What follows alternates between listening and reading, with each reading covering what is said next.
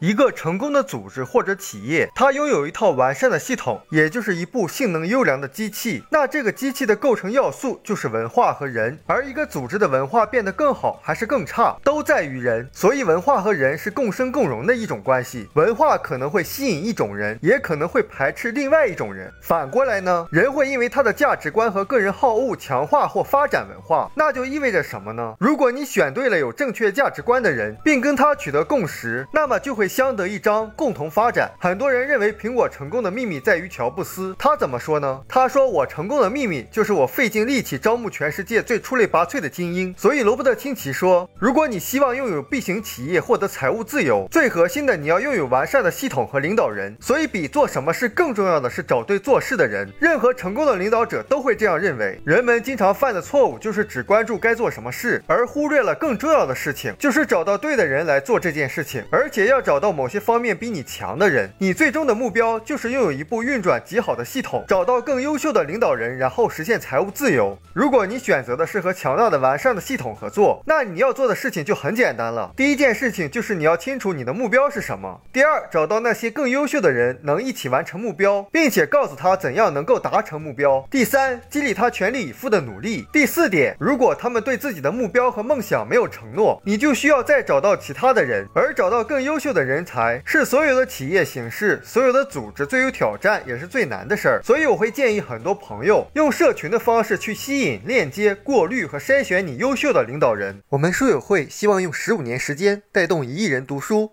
改变思维、思考致富，和一千个家庭共同实现财务自由。快来加入我们吧！